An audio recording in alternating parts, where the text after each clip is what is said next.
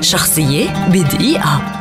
ولد الفيلسوف والروائي الإيطالي أمبرتو إيكو في إيطاليا عام 1932 وهو باحث في القرون الوسطى وأحد أهم النقاد في العصر الحديث. في شبابه حاول والده دفعه لأن يصبح محاميا غير أنه انتسب إلى جامعة تورينو لدراسة فلسفة القرون الوسطى والأدب. كتب أطروحته حول توما الأكويني وحصل على دكتوراه في الفلسفة عام 1954 عمل إيكو محررا ثقافيا للتلفزيون والإذاعة الفرنسية وحضر في جامعة تورينو كما صادق مجموعة من الرسامين والموسيقيين والكتاب. الأمر الذي أثر على مهنته ككاتب فيما بعد. خصوصا بعد نشر كتابه الأول مشكلة الجمال عند توما الأكويني الذي كان توسعة لأطروحة الدكتوراه خاصته. عرف إيكو بثقافته الكبيرة وسعة اطلاعه ونقده العلمي الفذ وله الكثير من المؤلفات البحثية والنقدية والروائية البارزة مثل مقبرة براغ السيميائية وفلسفة اللغة آليات الكتاب السردية وغيرها لكن روايته الأبرز والتي حققت انتشارا عالميا ونجاحا استثنائيا كانت اسم الوردة